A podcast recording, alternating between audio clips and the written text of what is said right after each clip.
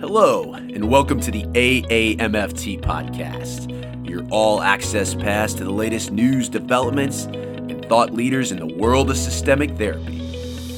We strive to relate, educate, and innovate, one episode at a time. I'm your host, Dr. Eli Karam, and we're brought to you by the American Association for Marriage and Family Therapy. Our podcast explores topics that relationship based therapists care about in addition to featuring unique conversations and interviews with established experts, our show provides information and education on direct practice and emerging trends in the MFT profession.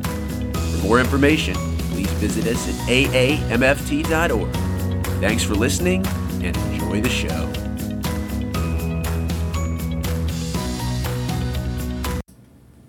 Today on the AAMFT podcast, I'm talking to two young but passionate MFTs. Carrie Wiita and Ben Fineman. They're on a mission to make therapy better, learning from what they didn't get in graduate school and what we're usually not taught. We usually see examples of when therapy works, master clinicians working their magic on family systems, couples, individuals. However, Ben and Carrie met under a common interest to make therapy better by learning from therapeutic mistakes, including their own. As they say, let's face it, therapy goes wrong sometimes. It's not a secret, but we don't talk about it enough. And research suggests that clinician skills don't just improve over time through some sort of alchemy of attending continuing education or going to workshops or just racking up hours. So they went on a mission to find out what happens when therapy goes wrong and how can we become better therapists.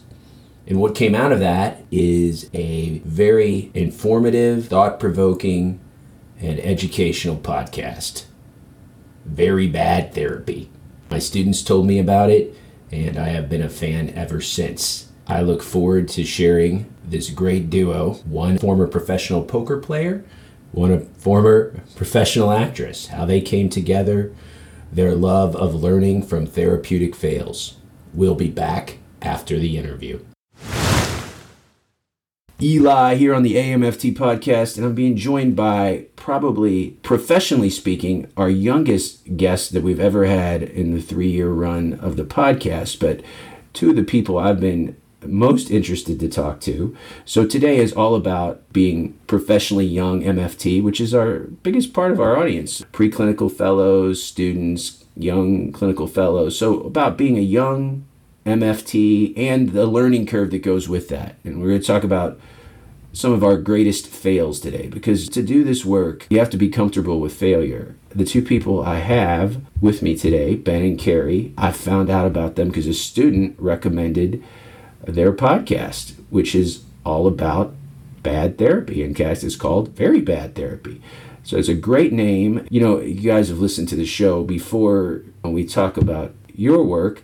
Everybody's got a story of how they got into this field. And sometimes psychotherapy, MFT specifically, it finds you. You don't necessarily find it. But how'd you get into MFT and the world of psychotherapy? We'll start with that we both have very unconventional stories, I think. So, hi, everybody. My name's Carrie Wiita. Um, I actually, for many years, was a working actor in Hollywood, California. And I that had been what I wanted to do my whole life. I'd gotten an undergraduate degree in English literature, but then had a quick stint in for-profit education marketing after college. Hated that and said, "No, I really want to try acting. That's where my heart is." And so was luckily able to do that for for about 10 years, uh, make a living as an actor, and it is a rough industry. It is it is rough. And so realized that what it actually is on the inside is is very really pales in comparison to what I was kind of hoping it would be like. Had some great experiences, but also had some not so great experiences.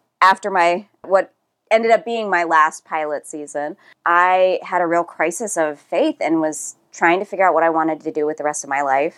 And I started uh, thinking about the things that I hated about my current career and what did I want the rest of my life to look like my uh, younger brother had, while I was being an actor, he was becoming a psychiatrist.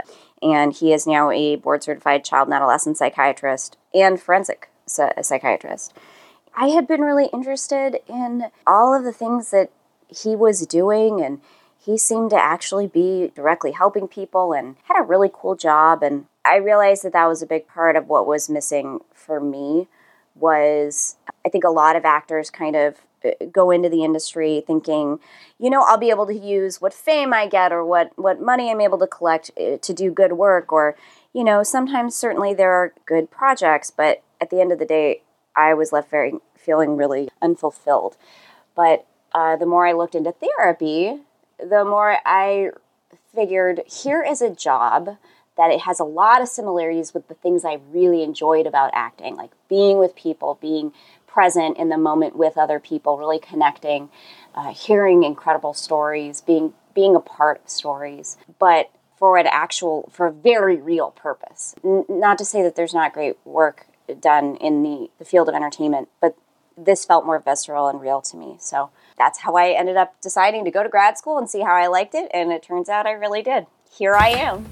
Hey, that's great. I did not know that about you. I actually, over 20 years of doing this, both worked with and, and trained therapists that have had a theater or an acting background. And you're right, there's a lot of similarities. And when I think of like the classic MFT models, the, the leaders, and they were these charismatic figures, and they really did put on a show, uh, whether it be uh, a live demonstration or a video. So there, there are a lot of things about making a connection. And also, I had one supervisor one time that told me, you know, therapy is kind of like method acting, that if, if you've gone through the experience and you have that, uh, it really informs and helps you build an alliance. But wow, what a great story and, and second career. And just for our listeners, Carrie, tell them where you are in your MFT journey at this point. I am trying desperately to wrap up my last semester of graduate school. COVID is really, I'm in a COAMFTE program, so I am stuck trying to get those relational hours, which COVID has really thrown into a tailspin. So I thought I was going to be able to graduate in December, but I'm actually going to end up having to stay another semester. I would say mine is similar to Carrie's in that I, had a similar crisis of faith and a feeling of unfulfillment with a lot of aspects of what my life was about before becoming a therapist. So my background uh, is actually as a uh, professional poker player. I had lived in Las Vegas for 10 years. The day that I graduated from my undergrad program in Boston, I drove a U-Haul to Vegas because I wanted to try being a poker player for a living, and it worked out well. And it was a tremendous opportunity. It was a lot of fun. I was in a, a long-term relationship, uh, a domestic partnership, and after about 10 years of being in Vegas, I had this feeling like there had to be something more than what I had in life. I thought I had what would make me happy, and yet I still felt this kind of lack, this absence of something that at the end of the day I could put my head on the pillow and feel like I really made a difference in the world. And so that led me to my own kind of self discovery, I think for the first time in my life in my early to mid 30s. And I started reading about Buddhism, I started reading philosophy, things that really spoke to me. And that actually led me to my graduate program, which was an MFT program that was affiliated with a global Buddhist temple. And it's, it's interesting when you ask, how did you get into this field specifically around being an MFT? Because I didn't even know the difference between MFT or MSW or being a professional counselor. I had to learn those things before I went to grad school. And I chose my program specifically because of the ideologies that it espoused, the kind of culture that uh, I was under the impression was at the school, and the fact that it was an MFT program was, in some respect, kind of accidental. I was more interested in making sure that I showed up in this field in a way that spoke to me individually, that allowed me to be authentic and continue to learn and grow. So I'm really grateful that I ended up pursuing the MFT track, but it really was kind of a, a, a happy accident that that's where I've ended up. You know, it's interesting when I talk to clinicians from California, it is there's more MFTs obviously in California where both of you reside than any other place, but it's also the equivalent of New York. If you can make it there, you can make it anywhere. If you can become a MFT in California because of the rigid qualifications, as you know, California specific test and the amount of hours you have to have, everything like that, you can do it anywhere. But many people pick MFT in California just because that is the most common master's level professional affiliation, but they don't necessarily think systemically. Obviously, from what I know about you guys and listening to your show, you do think systemically but has your experience been that what you naturally thought that way, or that was a product of starting to do the work and being exposed uh, to different theories and thoughts. Sometimes people have always been a family therapist. They haven't had the language, but they've always thought systemically. Are you guys naturally systemic thinkers? I would say absolutely. And I think that informs so much of what we do on the Very Bad Therapy podcast because we both got into this field. And when I'm talking about thinking systemically, it applies, it's generalizable. You don't just think systemically when you're looking at families or when you're conceptualizing an individual client. I think if you think systemically, you sort of see the world around you not as compartmentalized parts that fit together, but as a whole that can be sort of reorganized and looked at more holistically. And I know when Carrie had a similar experience, but when I started in my graduate program and was introduced to ideas around therapy and how therapy works and how it's conceptualized, it didn't feel systemic enough. It felt like you can learn specific ways of thinking and apply that to specific clients, and that's all you need. And something about that way of thinking felt a little off to me, especially as I got a little further in my program and did some research on my own about what underscores good outcomes in therapy, what actually makes therapy work. And you start to realize that it isn't about this medicalized identify a problem and fix it. It's about looking not just systemically within an individual, but in the culture and the whole societal context that they're in and seeing what is relevant to them and how you can change them within a much broader system that goes really beyond their, their family. Yeah, yeah, we think of MFTs as micro practitioners, but the macro really impacts the micro. So, yeah, I love how you said that and how you naturally thought that way systemically, just even more than just the family. What about you, Carrie? Putting language, finding language for something that you felt already. I think that when I was trying to decide, you know, which master's level license did I want to pursue, because I knew I didn't want to pursue the doctorate right away, I read broad descriptions I could find online of three different ways you could go with it.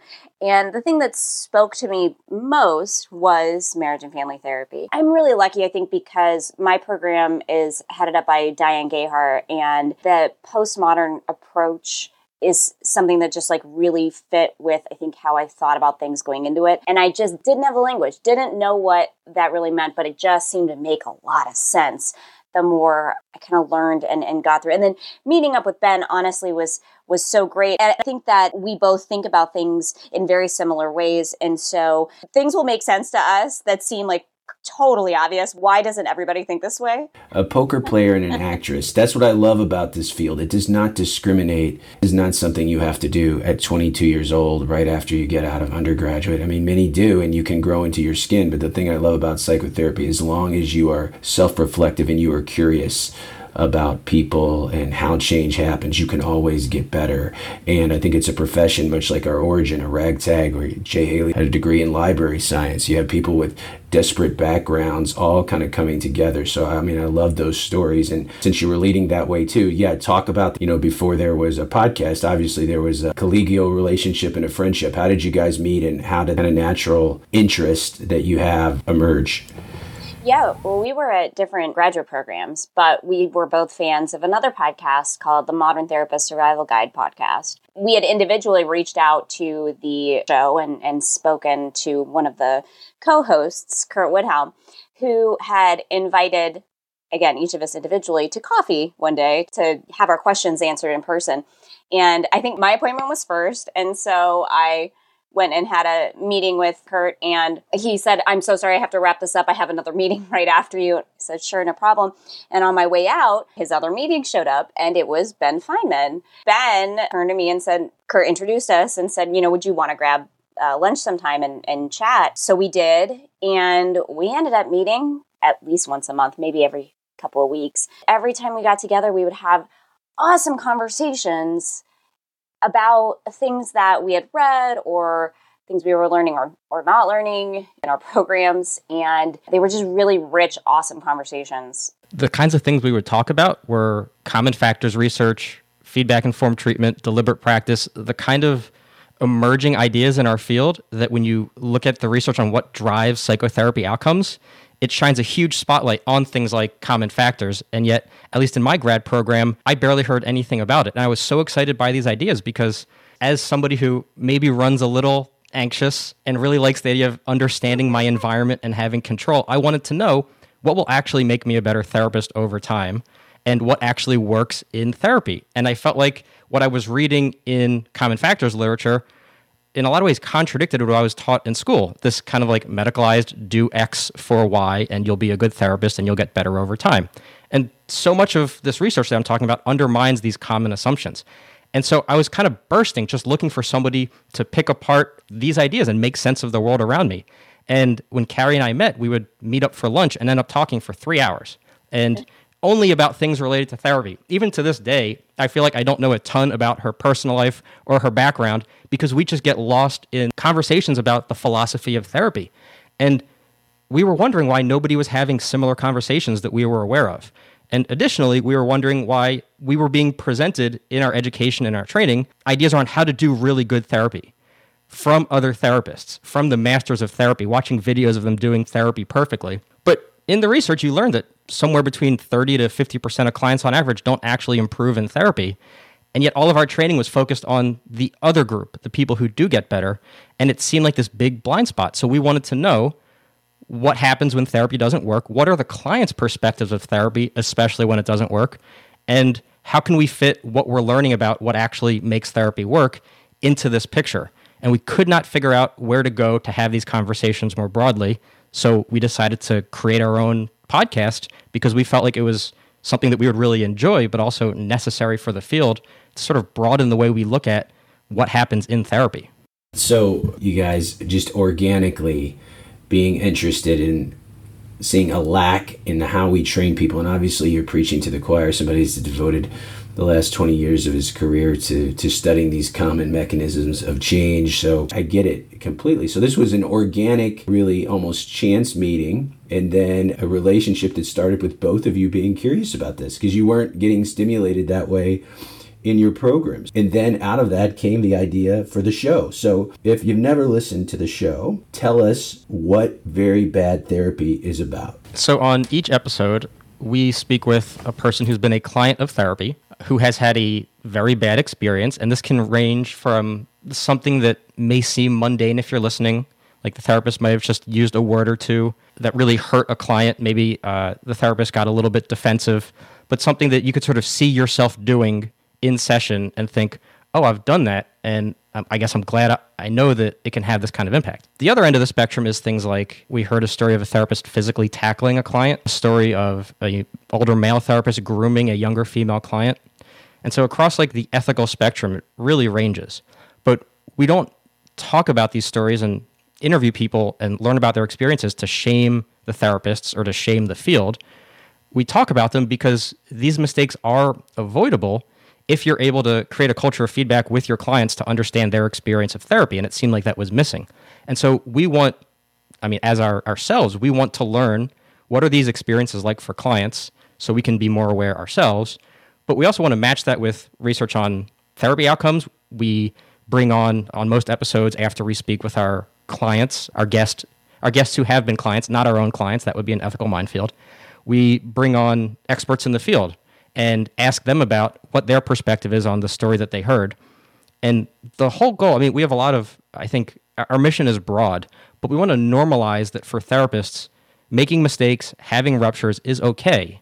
It is a normal part of therapy, and you can work to try and prevent those things from happening, but they will happen because vulnerability between humans, it's ripe for rupture. But what happens after that is so often where the stories we hear lie. It's a therapist will push back, will try to explain themselves, will get defensive, will invalidate or even gaslight clients and say, You didn't hear me right, or are you being too sensitive, or all the little things that can make a client feel unsafe, unheard, threatened, etc. And that's the space that we want to occupy is letting clients know, empowering clients to know what they should and should not accept in therapy and helping therapists to sort of normalize failure, to normalize mistakes because it's unavoidable at times. We should be listening to what is working and what isn't for our clients. Uh, we should be accessing that information and incorporating it back into our treatment going forward. The client should really have control over their treatment, over the sessions, over the relationship.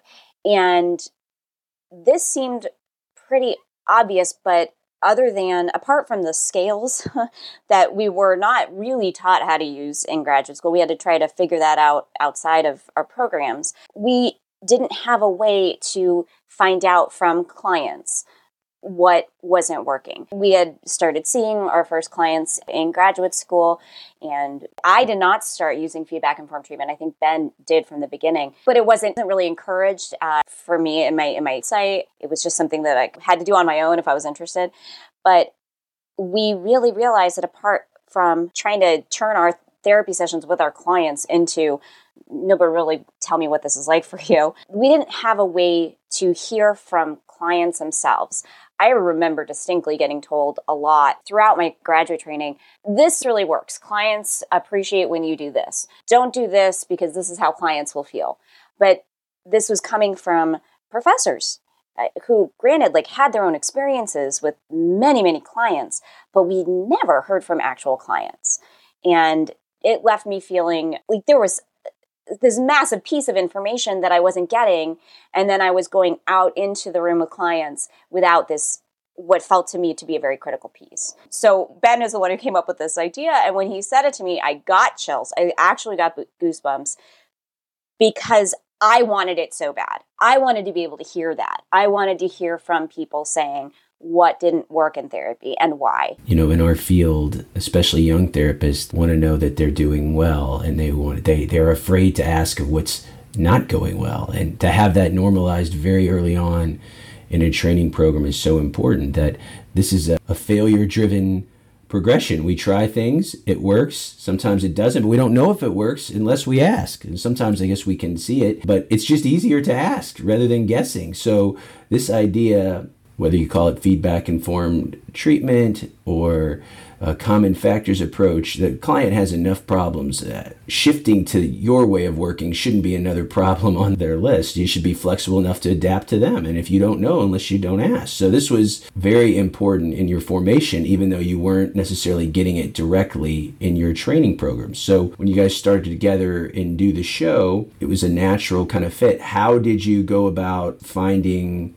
these clients of failed psychotherapies to be so open talking to you all because it is a refreshing part of the show and really what makes it stand out from everything else as you said instead of talking about what works well you're talking about what didn't work. So how did you go about finding all this myriad of clients to talk about their ne- negative experiences in therapy? For our first few episodes we just asked our friends people we knew colleagues classmates and honestly i think we seeded our first few interviews with maybe five people that had been either referred to us or whatever, or Ben had posted in a couple forums, maybe on Facebook or I think also on Reddit. Is that right, Ben? And we got enough responses. And then honestly, since very early on, it has just fed itself. A lot of times people come to us. There have only been a couple times where we've had Ben has said, you know, we're getting kind of low on guests. Maybe we should put the word out. But I think what we've found is that especially the people who who want to share their story on the show often a lot have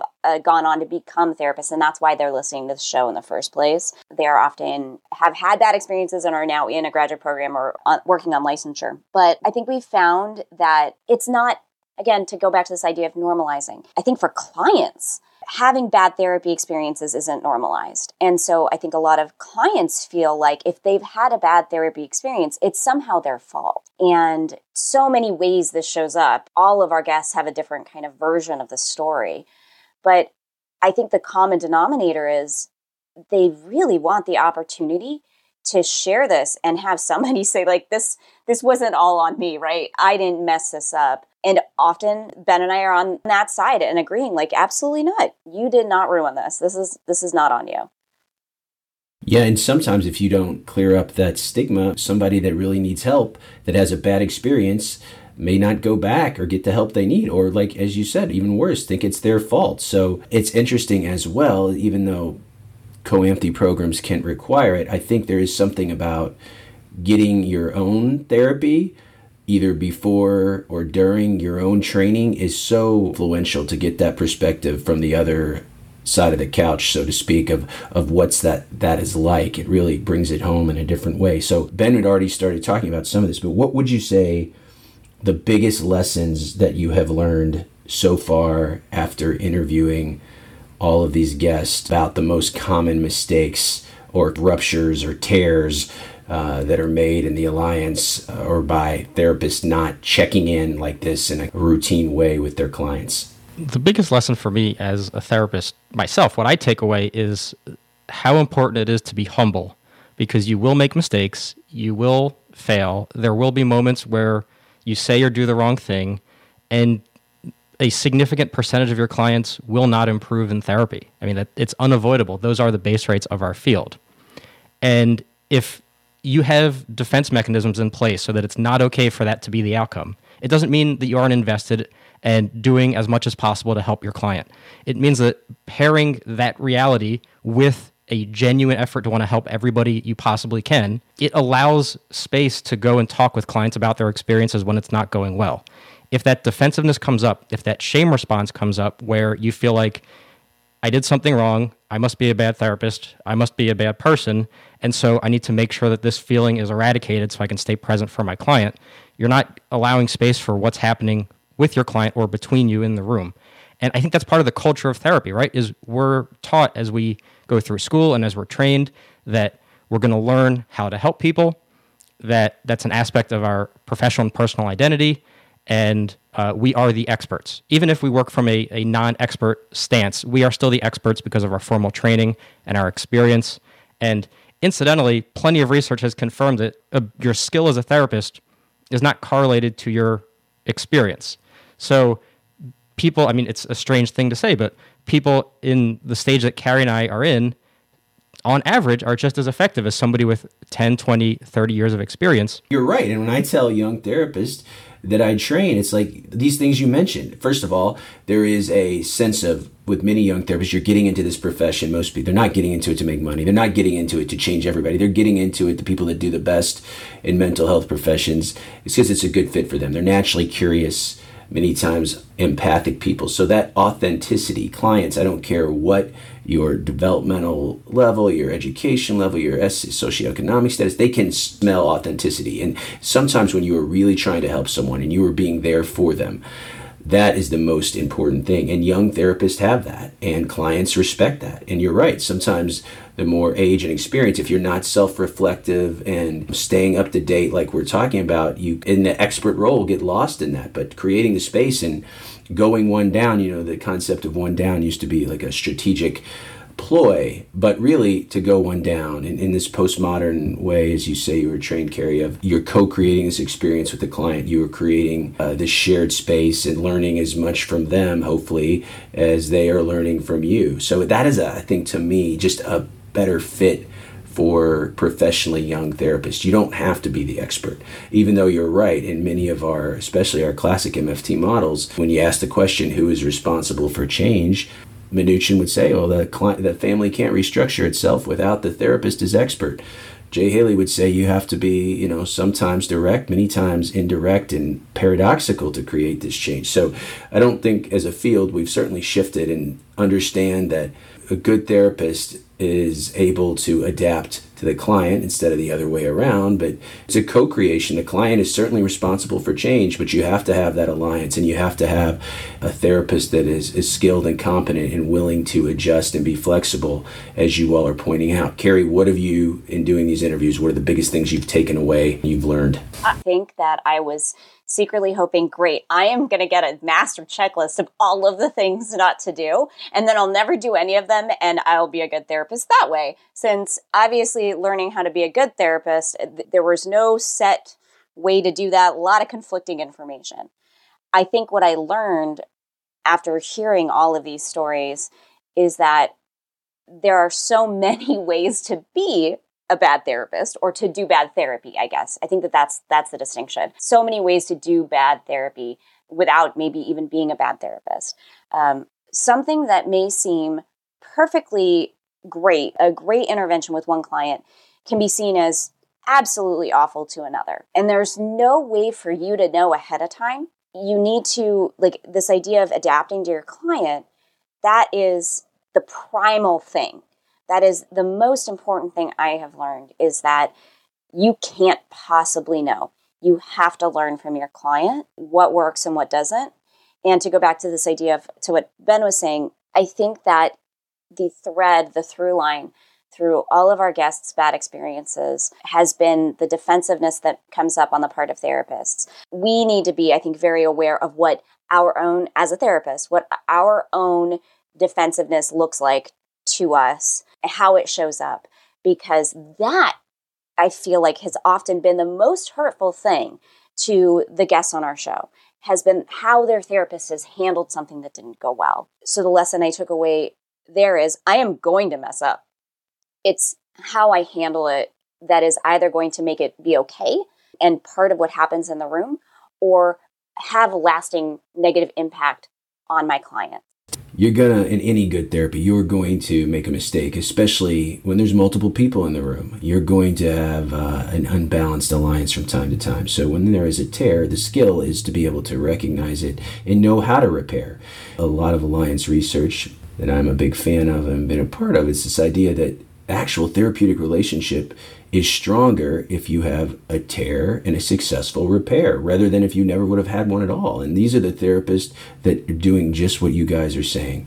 They are taking the time to ask, they are valuing the client's experience, they are getting non defensive. They are trying first to understand before becoming reactive, or what Ben was talking about earlier, what I call the righting reflex, just trying to quickly fix it without listening to the client. So it's amazing because I think it's hard to believe you have only been doing this for a few years, and that curiosity that you have is certainly one of your common factors that make you, can already tell, effective clinicians. So when you have a show like this, you have to have a thick skin to do a podcast, especially something like this that, if taken out of context, could ruffle some feathers. So I, I'm curious, how has it been received from your peers, your instructors at your program and uh, or potential supervisors I, am curious the reception that you've gotten from the show it's been surprisingly positive. I think when we started, we had this concern that the powers that be would look very critically upon us trying to shine a light on what's not going well in the field. I think there's a few reasons why that's happened. The first is, I mean, there's obviously a selection bias. So people who aren't interested in our ideas are either not listening or leaving us a one star review and never coming back, which is perfectly fine. But I think more importantly is we're talking directly to clients of therapy and we're citing research. We're not coming in as sort of fresh faces in the field trying to tear things down because we're coming in from some far out ideological place. We're looking at what's presented in front of us and just talking about it. And it, it surprises us that more people aren't doing those kinds of things, saying, why are bad experiences happening and what is the research that supports it? I think it's hard to be critical of what we're doing in that respect because it's it's not our own perspective it's us just trying to cite what's in front of us. That said, Carrie and I have been called out a few times for therapist shaming. As open as I try to be to feedback, I mean, otherwise I would be a, a tremendous hypocrite. Uh, I do push back on that a bit because, I mean, more practically, we don't call out individual therapists. That doesn't serve any tremendous purpose. But it isn't so much as shaming as as much as it is being able to talk about things that we don't otherwise talk about. And so the, the feedback has been generally very positive, especially from people in the early stages of their careers who are hearing these ideas for the first time. And it's also been positive from people who aren't in the field who have found our podcast, who are just consumers of therapy, especially those who have had bad experiences themselves, who feel like for the first time, they don't feel like they have to hold this burden all to themselves because there are people saying, no, this happens and it sucks that this happens and we can do something about it. Carrie, what do you think? Because I've been really surprised at the reception that we've been getting. Yeah, no, I mean, I think that we were told a lot going into this that we were going to have to steel ourselves for a lot of pushback that the field wouldn't like that we're doing this and that has like almost not materialized at all. And again could be selection bias or it could be that you know maybe people chalk it up and figure there's no point in giving us feedback because what do we know and we're not worth their time. All of that. I think that that feedback is not something we've had to Uh, deal with. I think that where we have had to really take a hard look at who we are as podcasters is we have had some feedback as Ben and I both are white clinicians when we are trying to deal with stories of race or inequality in general, there can be some negative feedback uh, around that that we have had a really a long journey to try to incorporate that feedback and understand how we can change how we can change the show to be more helpful instead of harmful when it comes to those issues i don't think it's not that we need a thick skin. We've had to really learn how to listen and figure out how we can change to be helpful. But that I think has been the corner from where we've gotten the most meaningful negative feedback. I love hearing you say that, and it's all it's like a parallel process, right? It's isomorphic. So it's like we're talking about being open as therapists to our clients. You guys are open to this feedback that you're getting from your listeners too, which I think is what makes it effective. Another thing that makes it effective, I mean, you guys have a nice chemistry together when you can both be curious and informative as your show is, but also in, enjoy each other. It's a much more enjoyable listen. So, you know, to hear the story of how you guys met, you would think you'd known each other a long time. It is a good chemistry. So, other than just having these common interests, do you guys work on that or do you think it's natural? It's natural. I don't know. What do you think, Ben? Yeah, I think we, we just show deliberate practice around chemistry. we just show up as ourselves. We really enjoy. I mean, as as we talked earlier, we really enjoy each other's company, and so it, it's totally natural. And when I reflect back on the the few years that I've known Carrie now, I am just so incredibly grateful and glad that I got to meet her. I mean, in part because I, I consider her one of my best friends, and this has been uh, just a wonderful journey, not just on our podcast, but all the conversations we have personally, just about the philosophy of therapy. But there's something so valuable as you're learning to be a therapist in having somebody who shares your passions that you can bounce ideas off of. And I am certainly not experienced enough to impart wisdom, you know, based on my decades in the field or anything like that. But to anybody listening who's new to the field, there are so many wonderful communities out there, and it is just invaluable to find people that you really click with, where you can get excited about the ideas that interest you and talk about them and pick them apart and study them and grow according to what you feel is really fun and interesting and new in the field because sometimes you kind of have to go outside of the traditional pathways to find those things. And I've just found it so invaluable, and I'm so grateful to have met Carrie for that reason. Uh, so many like life lessons in your talk today. I think like when you're in this kind of furtive environment of cohort or your training program, you think these opportunities will always be there.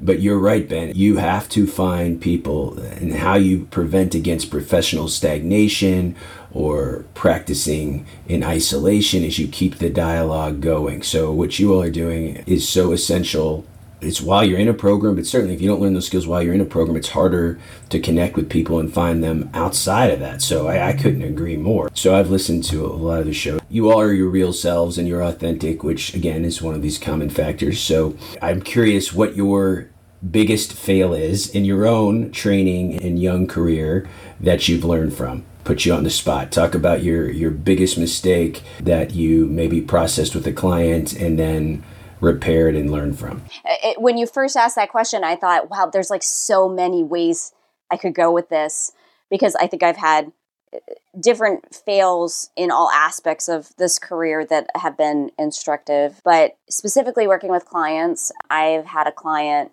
who, this was before I implemented feedback informed treatment, came into session one day and said, like, this style really isn't working for me. Which, upon hearing that, I definitely had that moment of, oh no, terrible. But I was just so grateful that they had the self confidence or wherewithal to tell me, this isn't working. Here's what I would like instead. And I know that not every client, especially after hearing the guests on our show, I know not every client is able to articulate that. I think that one of the other major lessons that we have learned from the clients on the show is how hard it is to tell your therapist if there's something that's not right, particularly if it's something the therapist is doing. It is so, so difficult. I do not think that gets like drilled into us en- enough.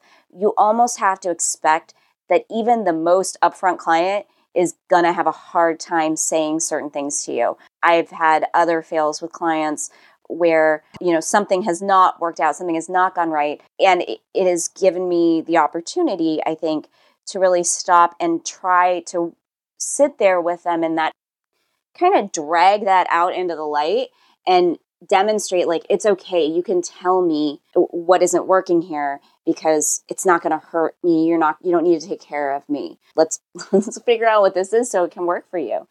But yeah that moment with that client is what stands out for me. Ben did you have a yeah uh, like yeah i well i don't know if i'd like to speak to it but in in retrospect it was a valuable lesson to learn. Um, so as as carrie mentioned i am white. I had a, a client i was working with a couple. They were black.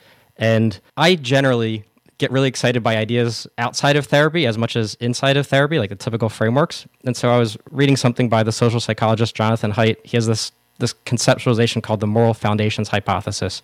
And I promise this will go somewhere related to therapy soon. That the way you view certain pillars of morality kind of shapes your political perspective.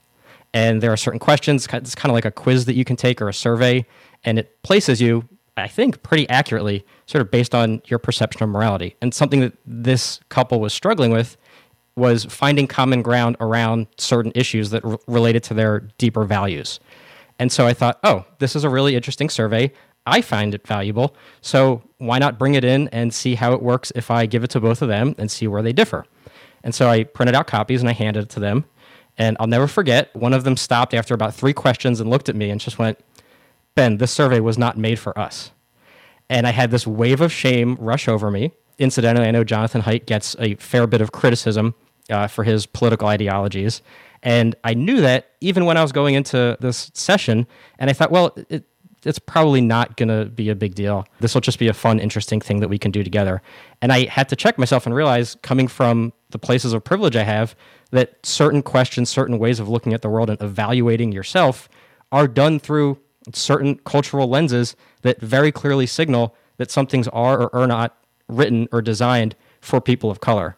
And that was a super valuable lesson to learn, very humbling. And I had to do a lot of my own work outside of therapy to not only process why I made that mistake, but also my shame response around it and how I can make sure that that doesn't interfere with my ability to have a good repair going forward.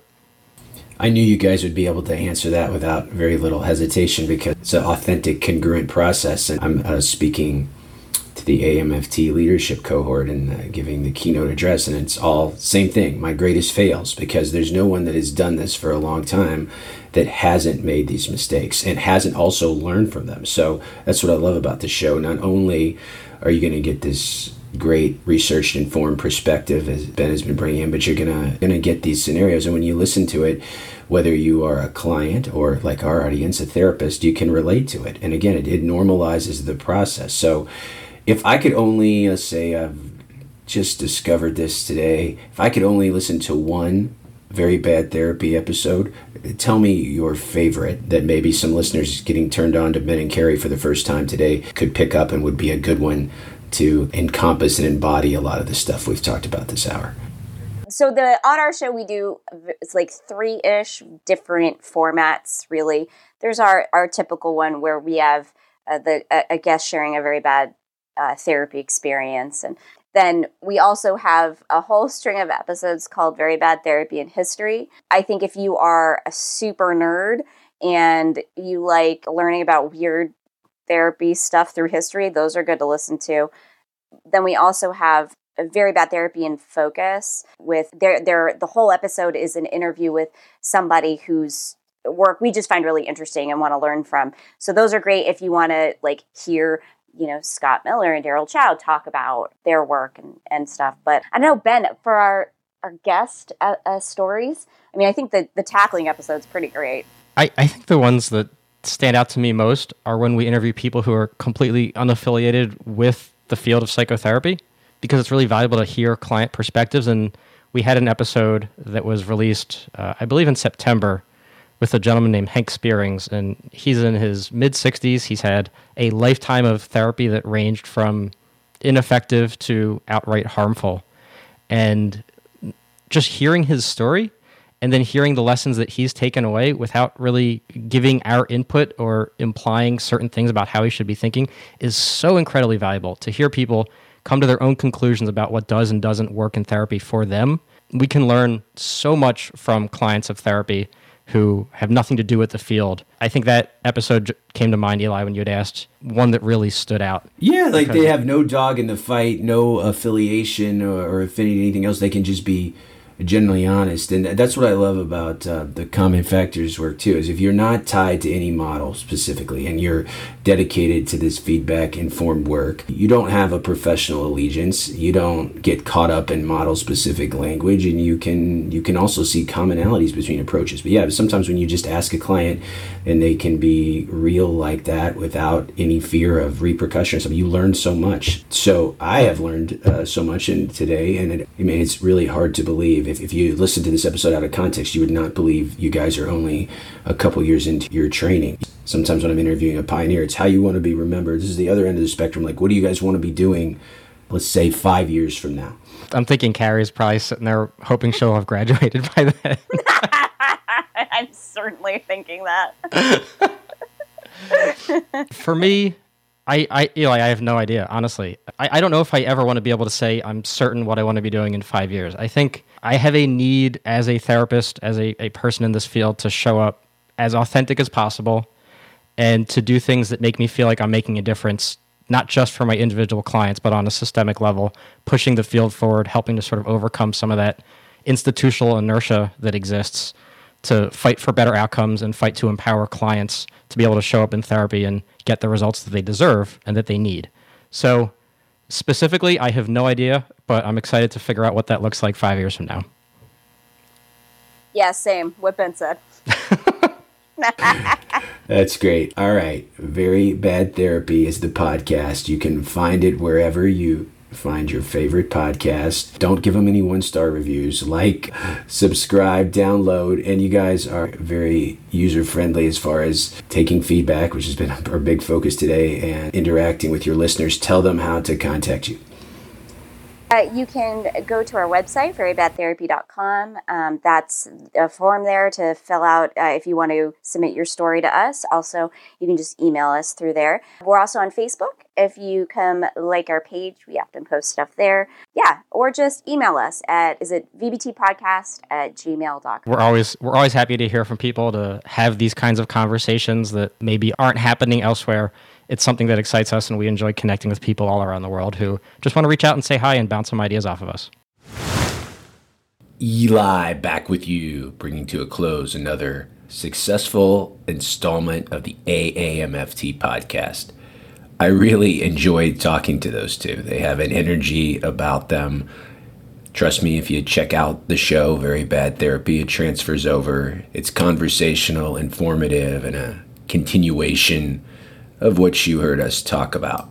The website, verybadtherapy.com. You can find this wherever you find your favorite podcast. And a little cross promotion. They had me on to talk about very bad family therapy.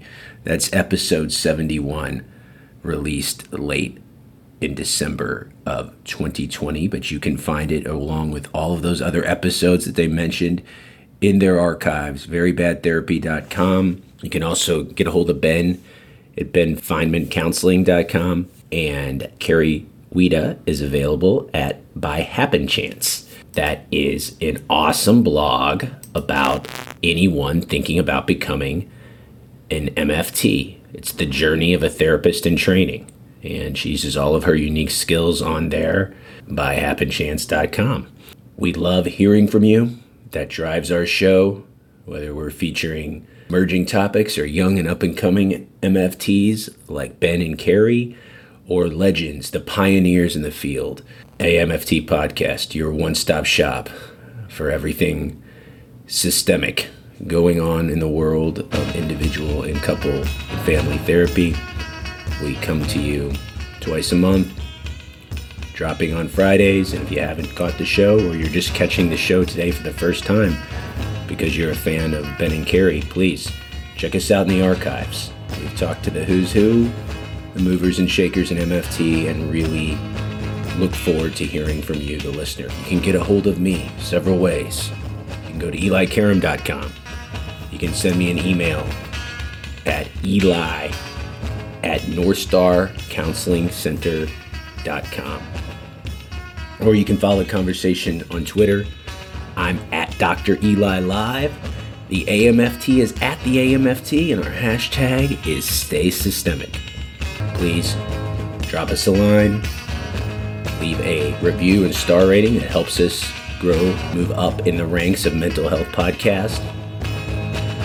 And until next time, my friends, stay safe, stay systemic.